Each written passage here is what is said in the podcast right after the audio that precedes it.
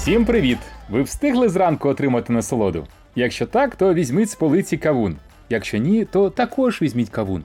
Як пов'язаний кавун і насолода, ми пояснимо ближче до кінця епізоду. У вас у вухах аудіожурнал «3 хвилини здоров'я. Журнал із практичними порадами для реального життя. Дофамін це гормон винагороди за зусилля. Виробляється, коли ми бачимо результат своєї праці. Зробив справу гуляй сміливо, гуляй це дофамін. Дофамін це їжа у прямому значенні цього слова. Тому що довгий час їжа давалася лише внаслідок зусиль. Упіймав мамонта, поїв. Одна з причин переїдання полягає саме в дофаміні. Він не виробляється, якщо людина не докладає зусиль. Але тілу дофамін потрібен, а значить, ліземо в холодильник.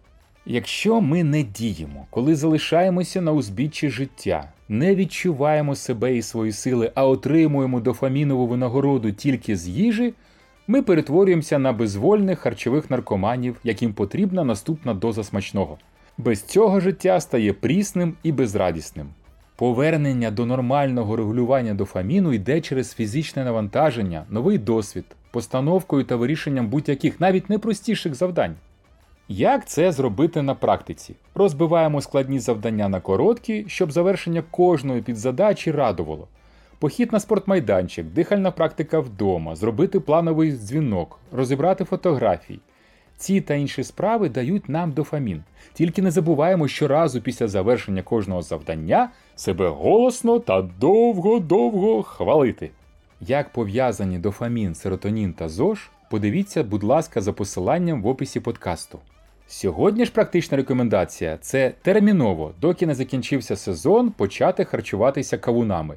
Це нешкідливе джерело дофаміну та лікопінів. Кавун це вода на 90-92%. До речі, якщо задумалися про детоксикацію, то кавун саме воно. І не бійтеся цукру в кавуні, сумарно фруктози, глюкози та сахарози у 100 грамах вдвічі менше, ніж, наприклад, у винограді, та менше, ніж у яблуках, сливах чи апельсинах. Нам потрібна вода кавуна, його лікопіни та поліфеноли. Кавун це лідер після ягід шипшини за вмістом лікопіну. Кавуни перевершили навіть наші улюблені томати.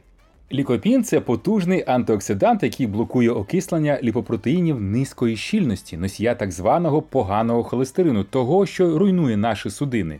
Крім того, в кавунах міститься попередник L-аргініну, амінокислоти, яка знімає спазмування цих судин. В кавуні також є магній, залізо та пектин. Отже, їжте та пийте кавуни, отримайте дофамін та лікопін. Дякуємо за 3 хвилини вашої уваги. Зустрінемося завтра.